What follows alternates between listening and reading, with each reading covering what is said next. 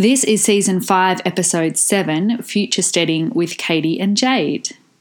Before we dive into this juicy episode, I just wanted to share that we've created a tiny course called Small is Beautiful, and it's really an antidote to this idea that biggest is best. It's a guide to slowing down, living more simply, finding more life giving decisions. And we think that it is, even though it's tiny, we think it's really, really good.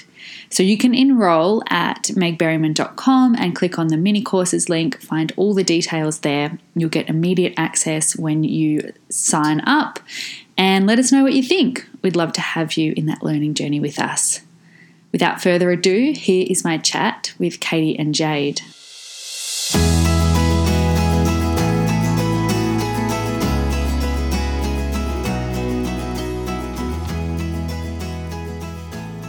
Katie and Jade, welcome to the podcast.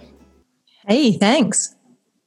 Super excited to have you guys on and fellow podcast hosts. I think this is the first time I've had uh, folks that are kind of doing a similar stuff on the podcast. And when I reached out, I really just wanted to sit down and have a cuppa in person with you guys. And then today, lockdown started again, so that will have to wait. But um, I'd love to start with you, Jade. Um, the name of the podcast is Future Steading. The name of the book is Future Steading. Can you tell me a little bit about that concept and also about your work and podcast with Katie?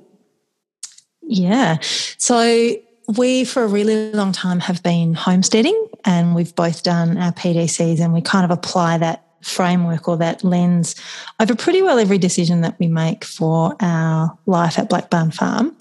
And we run loads and loads of workshops, and people say to us all the time, I want to do a little bit of this, but I feel like I can't because I haven't got sprawling acres, or I don't live in the country, or I haven't done a PDC, or, you know, all of these reasons why people felt like they couldn't change their lens and live a little bit more like this. And so we were talking one day, my husband and I, Charlie, were talking about what it is that means people feel like they've got this great big barrier from living in a way that is you know, richly more simple. And, um, you know, we kind of figure that it's about what's going on between your ears. It's what's going on in your head. It's the lens you look through. And that could be, as Katie says beautifully, it could be a pot of mint on your kitchen bench. And that could amount to advocacy. And so, um, really, what we wanted to do was create a concept that was something that harked on homesteading, but was accessible, really accessible for anyone living anywhere in any way.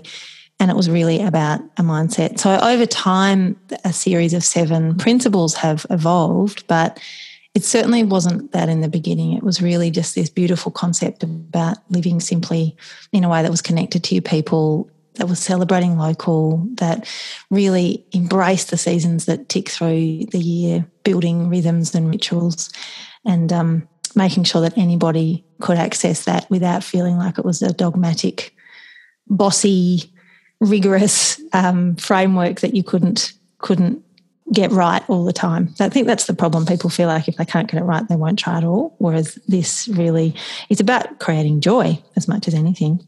Mm, and that that can look so different for everyone. And I, mm. I agree. I think there's also this um, flavour of kind of righteousness that can come with the movement sometimes that I find really um, like shame inducing. I think where you say it's kind of that lens of what's happening between your ears, and I would add to that from the work that we do, it's the what's happening in your body you know what how that how you're experiencing shame or how you're experiencing belonging or how you're experiencing um, scarcity or insufficiency like all of those body states i think plays a huge part in it. So i love your approach of the mint on the mantelpiece or the or the windowsill being um, the micro shift that you know in generations to come will compound and create a a huge shift. So I love that. And Katie, I wonder from your perspective, how did you meet Jade and how did you come to be involved in this? Or what was your guys' love story?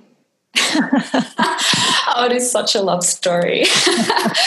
um, I'm a serial offender when it comes to volunteering on farms, and I really get excited about other people's ideas and projects. And I often think it's interesting that you bring up the the, the wellness, you bring that wellness lens into it because I think that I'm, you know, sometimes a little bit deficient in energy and um, physical capacity to achieve really big stuff. So I kind of dovetail on the amazingness of other folks and see where I can maybe lend a hand or fill in gaps. And so um, on this journey of WWOOFing that my partner and I had been on um, respectively for many years and then together for a couple of years as well, I had spied Jade in the ether and absolutely loved what she stood for and discovered I don't know Jade if I actually reached out to you personally or saw your listing on Help Exchange. I think I stalked that she I feel like I stalked you. I, I definitely oh. discovered you and thought, oh man, she I need to have her here. She's amazing. well, whatever the etiology of our um, connection, I think it was it was pretty much love at first sight when I we arrived at Black Barn. We'd organised to come and stay with you guys for quite a long whack of time, like seven weeks, and uh, we just drove up in our in our um, Subaru with our dog, and I saw Jade upstairs in the loft at the barn, dusting feverishly, you know, making good for our arrival. And um, you're just such a splendid character, Jade, that I felt yeah a real kinship with you instantly. And so we stayed in touch after George and I left, and Jade proposed doing a podcast. And I am the consummate yes person. And so I said, fuck yeah. I love that love story. And I love hearing those like initial sparks of connection and like the tendrils reaching out and then that beautiful enmeshment that happens, you know, between two folks and then their extended partners and communities. And you bring up a really good point, Katie, about like, we just can't do it alone ever, you know, but that insidious concept that we're so conditioned into. We bought our property three years ago, and Jade at the time, we were like, oh, we're going to be running workshops here in a year. it's three years on. Yeah. And we're just kind of getting to that point in our business and our property where we're like, you know, we just can't do this on our own. So I'd love to hear first from you, Jay, and then Katie. What's been your journey with the unlearning of some of the things that stand in the way of the concepts around future steading. Like, how has that unlearning process happened and that deconditioning or that, yeah, for you guys, like, were you always rural or did you come from an urban area and have to unlearn hustle? I'm just really curious about, curious about that journey for both of you. Well, I would say that that journey is still well and truly happening every single day. Um, I grew up with a pretty alternative dad who's an artist, and we um, really our whole life revolved around his art career. So trips to the desert where he painted with Aboriginal communities and lots of time living in a tent and and you know trade was a pretty big part of our life he painted for payment of just about everything we needed and we grew all our own food and I've been watching preservation methods or growing methods or seed saving methods since I was born. So it felt pretty intuitive, but it's really different looking at that childhood learning to then applying it as an adult. And I actually didn't do my PDC until I was in my 30s. And it really came about because I felt like I had learnt the framework of, of permaculture through osmosis, and I really wanted to put an adult lens over that. I was really lucky to meet, I didn't think it at the time, but to meet an amazing human who's now my partner in absolutely everything. And he said to me at 21,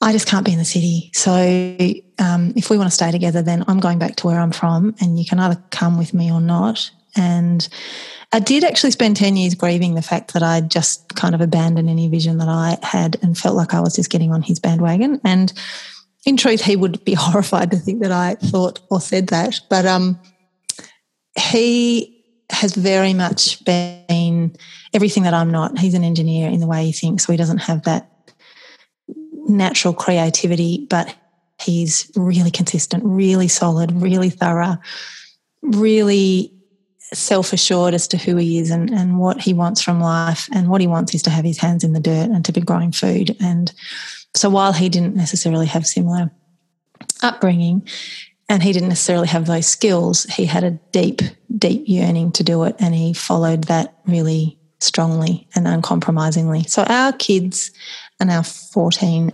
and 10. And when they were about four, when the little the boys were four, we both said this isn't enough living in town. We both knew that we wanted to farm and we wanted to do more. We had founded the local food co-op and we'd started to get an understanding of why small scale farming isn't financially viable, but what another model could look like. And so we knew we wanted to do something that really deeply connected with our communities. And um, we knew that growing food was the one thing that gave us both a really strong sense of stability and hope, because there were definitely times during our transition period off the bandwagon or off the the um, riverbank is what we often refer to it as, where we felt pretty wobbly. Like it's a really nerve wracking journey to let go of the riverbank completely and just let the water take you downstream to wherever the hell it's going to take you. And you just hope like hell that you're going to land somewhere safe. But um, yeah, it's certainly not an easy journey to embark on because you're swimming against the tide. Like everybody tells you you're crazy to want to farm and crazy to want to work more closely in cooperation with community because people are complicated and you know, crazy to really minimize your sense of what enough is. So we're sort of surrounded by this paradigm of endless growth, but to bring it back to really human terms, we weren't thriving and we weren't feeling like we were honoring the things that we needed to do and be. And so while it was hard at times, it feels incredibly satisfying and incredibly right to have kind of landed in the way of life that we've landed in. It's um, such a beautiful and eloquent way to put it. And I always get such a joy in my body when I find others floating in the middle of the river with me, desperately paddling against a stream. It's very soothing because I think that that moment of the, the, courageous, doing the courageous things, you're right, it can bring up so much. And um, I think for a long time, I really felt as though I was allergic to life in some way, too sensitive, too difficult, too like needed such, um, I don't know, calibrated conditions to thrive. And looking back, it wasn't that I needed super calibrated conditions to thrive. I just couldn't thrive in the way that we've organized life and society. And mm. I think that acknowledging that not as a not as a weakness, but as a uh, as you would call it, a, a step into the future is a really beautiful, or and into the recent past at the same time. Mm. Um, it's a really beautiful movement that I feel the same about. But Katie, I'm curious about for you, what was that unlearning process? Looked, what did that look like for you? Mm. I love this question, Meg, and I'm really excited to hear what I'm going to say because part of my unlearning is not knowing and just letting stuff arise naturally, which is so scary to me because I'm from a really academic family and a lot of um, importance is placed on what you can say at the dinner table that sounds really impressive and you've you know thought about beforehand and it's very calculated. And this you know as a child always wanting to know you know what happens what's going to happen when i die what's going to happen tomorrow what's at the end of the, the corridor just so many fears of the unknown. And so stepping into this question and this life with the sense of, you know, letting go of that control of the situation is actually, I think, at the core of my unlearning process.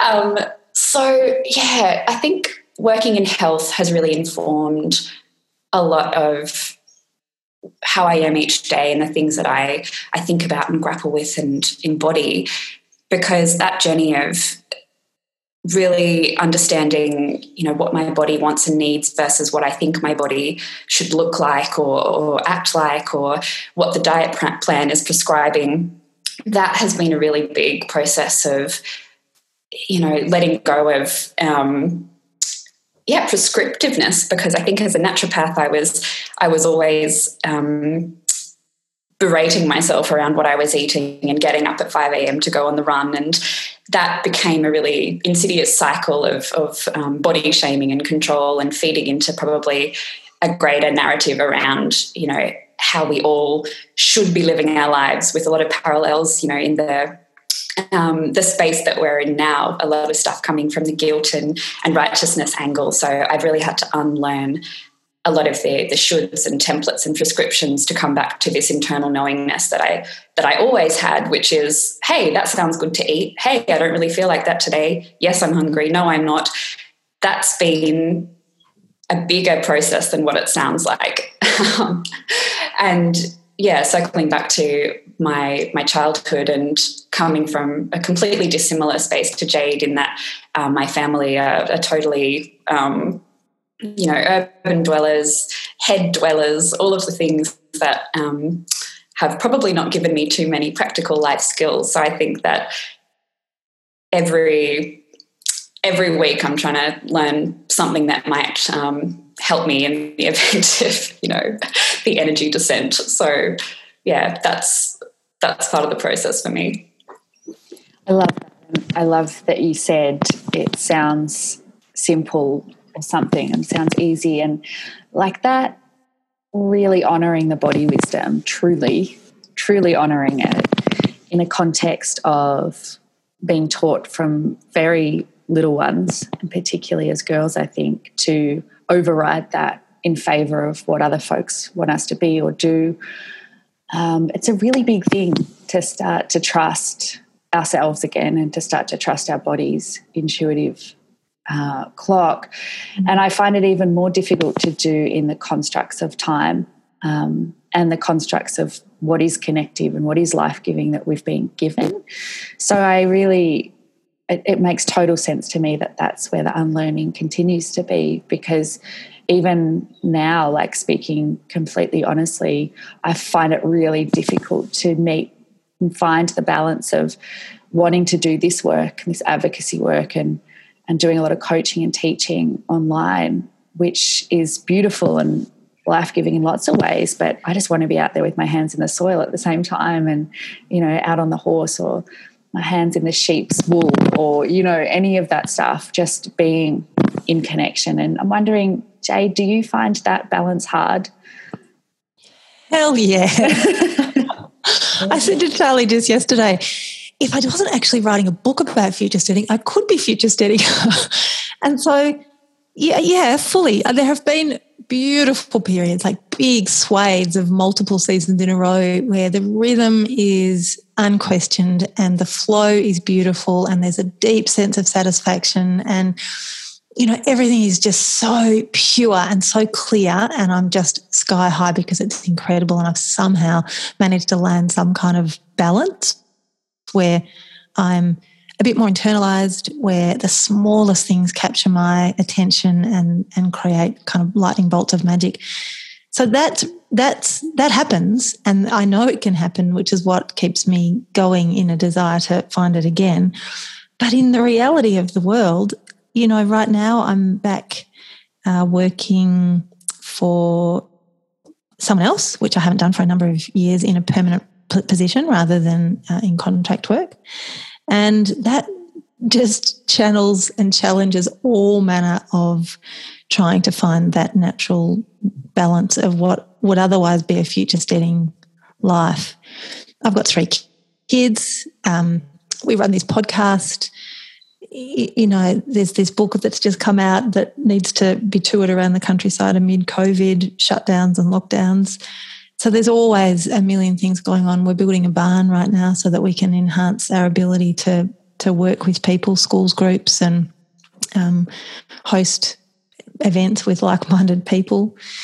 So you know, there's so much going on. I think the thing for me has been letting lots of stuff go, and um, you know, I can still have a community gathering in my shed I don't have to make it look beautiful. I don't have to make an amazing meal. I can just sweep the floor and pull my gumboots on. And it's about the people really coming and really being with me rather than it looking beautiful. So I, it's taken a long time to learn to let all of that bullshit go and really find a way to be really genuine and as, and as real as I possibly can. And that makes a massive difference.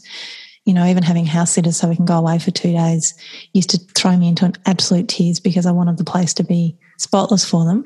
And now they just get what they get. Well, they I don't even have them keys because we don't have keys, but you know when they arrive, they they get Blackbarn Farm in its unmown, uh, unkept state, if that's where it's at right now. and that's taken a really long time to learn. Yeah, I totally relate to the house sitting thing, and I totally relate to the can I have people here in the messiness of my family living here, my kids, me, you know, like all the messiness and vulnerability of life. Um, we're in a, we're only on an acre, and for a long time I was like, it's too small, I can't teach here. And then one of my beautiful mentors brought me back to the fact that she said, Meg, you can teach on um, one square inch of soil and it contains everything. Right. So, you know what I mean? It's this idea of aesthetic over process and outcome over anything else and, and what something looks like rather than how something feels. And what I'm hearing from both of you, which I love, is just make doing things in my body that are great, is um, this idea of letting go of control and uh, softening into uh, life and letting ourselves be part of that web. And so, Katie, I'm curious, you've worked on a lot of farms and you mentioned it before, both of you mentioned it around the stickiness and ickiness that can come with, or the perception of that that can come with um, working in collaboration when inherently the context we've been brought up in is one of competition. In your experience, what are there ingredients for positive collaborations and more community orientation? What does that require of us as individuals and as teams and families and communities, do you think? Mm. it's um, a very interesting and relevant question for me because I'm an only child. And I actually think I really suck at collaboration because I remember when I was a kid building a cubby house with my best friend, and she was trying to create this, you know, rope and pulley system. And I just remember thinking, mate, you've tied the wrong knot. This is never going to work. It's not going to support our body weight. Like, let me do it. I'll do it. I know how to do it better. And I think that that's a, I don't know, that's an ongoing challenge for me because I, I like to do things on my own and I have to really, really learn, you know, not to not to try and do everything, which then results in burnout and bitterness, and to actually accept other people's assistance, which is monumentally challenging, so much harder than doing everything for someone and therefore disempowering them. So I reckon with collaboration, what I'm really trying to inhabit is don't judge people so harshly because I do. I judge myself so harshly. And I think I hold people to such a high standard. And that's because I'm doing it to myself internally. And really appreciating how, how fragile and fallible we all are and how okay that is. And so I think having chats that are really uncomfortable and hard cracks us open and we can get to the real stuff. So that's what I'm finding in collaboration with people, just having a really uncomfortable conversation that then brings us to this new, deeper, compassionate place of, oh my gosh, we're all really feeling messed up right now. Like, let's go with that. Um, and yeah, actually being kinder to myself and understanding that I'm not going to do a perfect job every time. And trying to be perfect is actually so arrogant and misguided. So just drop that shit. Like, it's okay to do a really messy job. And yeah, I think in community as well. Like I'm always really when I lived in smaller towns. Um, I remember I was living in Port Macquarie, which is a little seaside town in New South Wales, and I thought, right, I'll go here because I don't know anyone. My mum has a little house. I'm just going to be here by myself and write stuff. Like such a recipe for disaster. You, trying to live in that kind of bubble and vacuum is just never good for anyone's mental health. But what I did do was go and volunteer at this community garden, and every week we'd get together, and I was about 30 years younger than the youngest person in this group. And um, we would rock up and there'd be a little table that one woman was selling her crochet from and then we'd kind of weed this community space on the verge and plant some things and do about an hour's work and then sit down and have a cup of tea and i was always so enthralled and enamored and inspired by the the differences that everyone brought to that table and that that cup of tea because people were so quirky. One, you know, someone might have a really affected way of speaking, or someone didn't want to talk at all, or this guy loves, um, you know, flying in his airplane at the velodrome every Saturday. And, you know, everyone was so diverse, but even though folks had their quirkiness and had their, their, you know, challenges in relating to other people, we all just got on with it. And there was a sense of, of real love and affection and camaraderie and inclusiveness that I think small communities do really well. You know, everyone is welcome. You don't have to be a superstar. You can be a little bit awkward or a lot awkward. And we just celebrate that because we all live here and that's how it is. And I think that's a hallmark of maybe older and more mature communities. And I know that living in the city, we get to pick and choose those folks that we're partnering up with. And sometimes that's a bit fraught because we just pick the shiniest, most gregarious, charismatic people to, to be in the orbit of. And I reckon there's something in actually being bound by a place, like in our street, for instance, COVID is really ramming this home. What if everyone in our street came together and we'd have a natural plurality of, of characters and personalities and just being yeah kinder to yourself and therefore embodying that kindness to everyone else i think that's that's what i'm learning but jade i think you are the master of community and collaboration so i'm really keen to hear your perspective on this I thought I was about to get out of that. I thought, oh, she's done such a beautiful job. Shock it all. Nope. um, I think they are possibly the most fraught, most complicated, most rewarding, most fulfilling things we could have in our lives, really. Um, I think I wrote in the book something along the lines that you're only as strong as those who you build your life with. And those that you do build your life with are an extension of yourselves. And so finding a way to, to come to an agreement hand in hand and heart to heart allows us to value collectivism over individualism. And I think that's what it's about. And that can take a really long time to learn. And maybe we never truly learn it. And maybe it all sounds a bit um, ideological. But I think my experience has been that you are only as strong as the community that is around you. And also that you can only move as fast in a new direction. So if what you're trying to achieve with your community is more than just solidarity and comradeship if it's if it's to genuinely enact change i think you need to do that in a way that moves at the pace that everybody is willing to move at and that can be exasperatingly frustrating for those who move quickly it can be overwhelming and daunting for those who move slowly and sometimes there's this sort of jagged ratcheting of moving fast and moving slow to try and find where that balance sits. And I think that's really important. And I think if you took your lens, Katie, of just not judging people and stepping forward with an open minded kindness um, and a knowledge that no one person is any more important than anybody else, despite them being shinier and more gregarious, or despite them having more capability to garner people's vision I think it's really important to acknowledge that you're just one tiny part of a really complicated, big, amorphous group of other individuals who together is just an individual. But sorry, when you're on your own, you're just an individual. But when you're together, you can be bloody amazing. Mm. And you can represent the whole, which is just, I'm really loving these conversations around diversity and also around just interrupting the constructed ideas of hierarchy that keep us prisoner to, you know. I think the most liberating thing was to start to unlearn that learned behavior of moving into a group and assessing in a very narrow lens according to that that we've been taught is successful assessing where i sat relative to everyone else like that shit is exhausting and to actually come to a place where I'm willing to be in relationship even in the discomfort because mm. the yearning, the paradox of the yearning for connection is so much deeper than any risk of feeling shame or or um, you know rejection.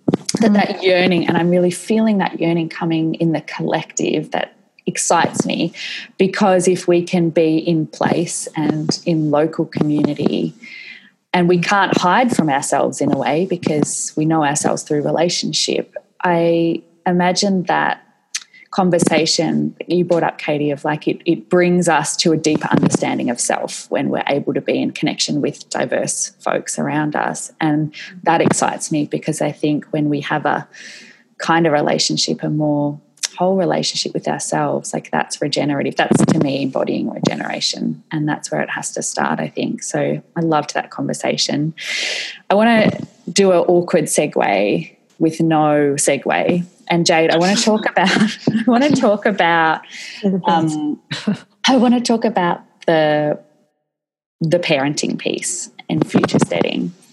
and I want to talk about the constructed fantasy that we see on Instagram versus the actual reality of raising kids and trying to live simply and acknowledging that the context of capitalism makes that really difficult and really isolating. So I'm just curious about your experience of of raising kids whilst adopting and developing this framework. Yeah. Yourself. Yeah, yeah. And there is no doubt that what you see in a presented form, a curated presented form, is truly not the reality. Um, so, yeah, as I mentioned earlier, I've got three. I've got identical twins who are 14, and I've got a 10 year old we moved to our farm. So we have always grown the vast majority of our fresh food. And when we founded the food co-op, we were then able to either trade or or swap with abundance with others or buy bulk whole foods from people that we could identify the source of. But that didn't really happen until the boys were about seven or eight. And we didn't move to the farm until they were eight, and the little one was five. And I don't know if it's because she has had more of her life on the land or whether or not she's a singleton. She's not a twin. They tend to go into their own worlds. Um, but she is most definitely more more representative of what I was like as a kid. We had a really hippie upbringing. We were locked outside from the start of the day until the end of the day. And if anyone was inside, it was just my dad who was painting, and we had to pretty well entertain ourselves, eat from the garden, eat from the trees, eat from the chook bucket. We spent a lot of time eating chicken pellets. Um, and so I had this upbringing where we were deeply connected to place through seasonality and endless changes to weather and an understanding of how to kind of fend for ourselves in the outside world. And in my mind, that's what my children would want too. They would have that curiosity and they would have that desire to be outside. And when we really, really lay down the rules and we turn the internet off and um, we actively engage them. They are brilliant. They are all of those things. But let's get real. We're busy. Like we're in the middle of trying to establish a multi species orchard that we open to the public really regularly. And so we're also building a barn and we're also running workshops and we're also grafting our nursery trees and you know we're hand doing a lot of this stuff because we're using biological practices so we're spending three solid 10 hour days a week um, or three weeks across solid 10 hour days mulching trees. So the kids are often left to their own devices. And I guess if I'm really honest, the sad story in that is that they're often on a device. They're not outside on their mountain bikes. When they were younger, they did. But um, we managed to go screen free until this year. They bought themselves a phone each when they were 14. And um, that is now a daily battle. And it's a battle that sucks, not because I want them to be different to other kids, but because I'm so fiercely disappointed that society has let us do this. We're so heavily dominated by something that doesn't have our mental well-being and our community health and our cultural vibrancy at heart. And it really does erode it enormously. And it does break my heart because the little one still has a real interest in being out with us. She clips the chicken's wings and she's really actively involved in the breeding chicken breeding program. You know, all the kids know how to graft trees and you know, in the rain this week, the boys were out there painting the the branches and the the um, trunks of the trees white. But they're not doing it because they love it. They're not doing it because it's a chance to observe and to be really immersed in a natural world. They're doing it because we're paying them so that they can buy themselves a mountain bike. So, mm-hmm. you know, they are really curious kids, and we've been really fortunate that um, we've had incredible WWOOFers and, and, farm volunteers. Katie was one of our first. In fact, I think you were our first. Um, and they teach our kids a worldliness and a curiosity and a natural questioning that might not happen otherwise. So we don't have to raise them wholly and solely on our own. We feel like we're surrounded by incredible humans from all over the world that are pretty strongly like minded. But you know, if I look at Katie's lens of being kind to yourself, I could feel like I have failed in some components because I have let them be dominated by screens from time to time and their natural curiosity isn't as strong as I'd like and their inclination to want to be on the farm. I interviewed um, Matthew Evans from Fat Pig Farm last week and he said, I feel like sometimes we've failed. My son doesn't want to be out with us. And ours are a little bit the same. It's a really hard thing to reconcile that you've got these beautiful humans that you've brought into the world and you had all this strong expectation around what they would want from the world. And you can see that they've got that capability, yet they're caught in a world of capitalist industrialization and they play their part in that. And I think if I had my time again, I'd probably homeschool and I would I would limit their external influence. But you know, that's not realistic either. Who when would I have done that? And so I just need to be kind and accept that I do have three healthy, beautiful humans who are navigating the world just like I am.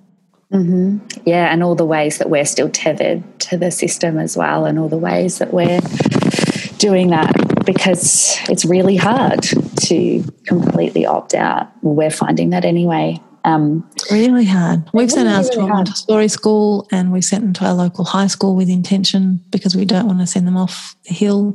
Mm.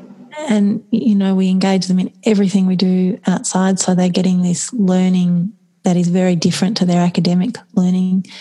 But it's really hard. You have a birthday party and say no presents, and people feel like you've cut their right arm off. Mm. You know, you suddenly become the bad guy because you're not giving your kids presents, those sorts of things. I, I love this conversation because it's something I've been thinking about a lot. Um, we have a daughter who's uh, super sensitive, got and she's neurodiverse, so we can't connect and in the same way. We can't actually go away for long periods of time. We can't disrupt um, certain things without massive effects on the family's well-being. And so it's been this super interesting thing for me of really wanting, needing that yearning for connection, but also knowing her limit for it. And mm. it's actually a conversation I think to be had here around like redefining what connection actually is and really moving towards like smaller homeopathic doses of high quality connection that looks different. It's not going out for dinner and having booze with your friends, and it's not necessarily having long extended play dates or birthday parties, or you know what I mean. It's it's like actually redefining connection outside a capitalist system. Mm-hmm. That's such an interesting thing that I've been thinking about recently, and I I hope and I and I imagine in the case of your little wildlings that it's the case of just as I did, really moved into the system in my late teens and 20s, only to find myself back on the land again, you know, and back in that alternative upbringing that I had as a homeschool kid. Um, I imagine that with the critical analysis that they have to look at the systems and to know that there's different ways of being in the world, I just think that that's still there, you know. I, I don't think that can be unlearned. Um, and it just we have to hope they'll come home. come home. I again. guess you just take a leap of faith that you you raise good thinking, curious humans, and that they'll they'll navigate their own path. Yeah, thank you for sharing so openly. It's really really um, supportive. Katie, I want to come back to you doing this work in an urban setting.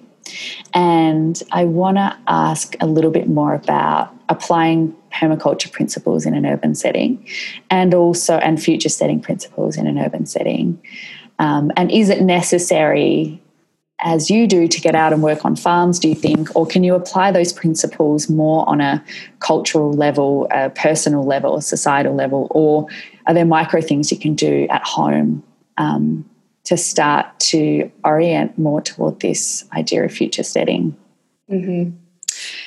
Yeah, well, as as Jade knows, I had a bit of a begrudging relationship with moving to Melbourne from Tasmania, which I did um, right at the start of the COVID um, bonanza a year and a half ago. So I really came to Melbourne with a, a sense of bitterness and heartache that I was being taken away from this pure and wholesome place in Tassie that does have that as a brand, if not a, a daily, um, you know, reality. But there's a real sense that coming to the city for me was a, a return to everything that I, I, didn't stand for and didn't want to participate in and had done everything in my power to get away from. But in the just in the last little while, the last few weeks, I feel like I'm romancing Melbourne and we're in this honeymoon phase. And I think it's going to be an extended courtship because there is something here, there is something in cities and in dense spaces that actually makes me feel really excited and gives me so much hope. And I think it's when I see the plane trees down the middle of a super busy road in the CBD or these poa grass built growing through a crack in the brick on a multi-story building or you know the littlest all the weeds that are flourishing in the cracks of the footpath there's something here that if we can navigate and engage with and not just say it's all or nothing. We all have to go and live a bucolic existence or and tear down the city. If we can somehow reckon with the the magnitude of humanity and all of the ways that we do have to exist and probably intensify our lives and live in close proximity and find ways to feed ourselves you know spiritually and literally in these dense spaces that's for me a really exciting challenge and i love challenges and um, I'm yeah. Back to your question around applying these principles in a city. This is what Jade and Future Steading has has articulated so resoundingly well and brought the joy back into it and brought the the light back onto these these lives that most of us live in compromised inverted comma comma positions in a, in a concrete jungle so we have to be able to do this stuff and embody this stuff anywhere we are because there's just too many of us to go and have our acreages and to be able to do a John Seymour and be self sufficient. That's kind of a false promise, I think, in so many ways. So I guess I can speak from personally our our perspective and we're in a rental so that's another layer of we can't really tinker too much with our with our abode because it's it's somebody else's but there are so many things that we are doing here and it's it's the smallest stuff you know it's it's catching the eye of our neighbor and then forming a relationship that's leading to bartering stuff, that's leading to us making jam together. It's sitting in the backyard in the morning and understanding what the first bird is that, that sings in the morning. And wow, there are these ecosystems that are in unfolding and these these relationships that are that are happening in my backyard. You know, the doves, generic old you know spotted doves or pigeons in the city city rats they're having this cool life you know symbiosis with my dog. They come and eat his food and um, i just love watching all of these tiny micro stories that are in my tiny micro suburban backyard. And this brings me back to the moment and the it's it's kind of this this moment in time and we can rally against it and do all of the things that we want to to try and get away from where we are and what we're facing. But sometimes just sitting there and accepting it, I don't know, that's there's something really beautiful and necessary in that for me. So we we do things like just catching water in our shower or catching water in our sink and they're tiny it's literally a drop in the bucket but for me it's it's a statement to the world that hey i'm still here and i still care and i'm still going to try and do everything to conserve those precious resources even if on paper, that's not a huge deal. Um, we have a compost. You know, you can pretty much have a compost anywhere, even in an apartment block, or you can use share waste or do all of the things to to swap the organic matter around and get it back to where it needs to be. Um, I think that getting excited about the opportunities within the challenge and the grittiness is a cool frame to to set for yourself because I think the human mind actually loves a bit of that chest puffing. Um, hey, I'm going to take this on and be a little bit stoical about it. That's what I think can be quite fun and, and and cool for people who are living in more urban spaces. Like, where can you go with this within the parameters of your hundred square meters? So yeah, that's, that's, a beautiful response. A summary. yeah, I love that so much. And I think there was this, as you were talking, I was reminded of about a year into living here, and we'd gone really hard on the veggie garden early, and I and we had a lot of pots and stuff of herbs that we'd moved. And I remember feeling for the first year like resentful because I had to go out and tend to the garden. And it was more living things that I had to like fucking keep alive, you know. And I had two small kids, and, you know, myself trying to get myself alive was challenging at that moment. But um, something happened and shifted where those things that I was responsible for, but not really responsible for, those things that I was in relationship with, began to call me out of my capitalist industrial mind repeatedly. And then those were the things that I felt resentful from being pulled away. And I kind of think, even in an urban setting, as we come back to the start of the conversation, like one pot of mint can call you out of out of that mindset and somewhere else back into the web of life and i think that that movement is so i love watching that process i love watching folks fall in love with something that's inherently them, whether it's a pot of mint or a lemon tree, or you know, I'm looking at at um, my kale at the moment. It's so it is a love affair, and it starts off as this grudging love affair and turns into this beautiful reciprocity. So thank you for sharing all the ways that we can adopt these principles in an urban setting. I'm conscious of time, so I really want to wrap up by asking each of you what's your current conceptualization of regeneration? Like, what does that mean for you in this moment of time? And Jade, I'll start with you. Um, it's such a big word, and I guess in its truest, truest form, it's to improve on what we currently have.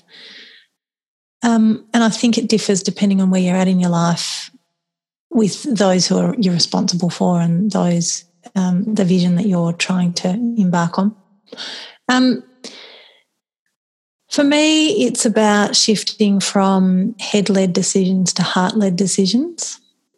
It's also about making sure that there's ritual in not only my world and my children's world, but the community that I'm part of as well. And if I don't feel like there is that repetitious, repetitious ritual, then finding it within me to contribute so that others come forward as well and create and contribute um, some of that cultural building ritual. It's about the dirt. I, I mean, I, I'm in it six days a week. Well, not right at this second, I'm not because it's freezing cold and we're going to get to know tomorrow. But um, it's about the dirt. I think if the soil under our feet isn't what I'm focusing my attention on, and the conversations around our dinner table don't touch on soil at least once, it's the f- principal foundation of our individual existence in our household, but everybody's. Um, then something's wrong. So for us, it's about understanding soil biology. It's understanding that our food comes from there and that that's foundational um, and that it can be as simple as something that seems innocuously available, but it's actually not. So I don't know if I've quite answered. It, it's a big question, and I don't know if I quite have the answer.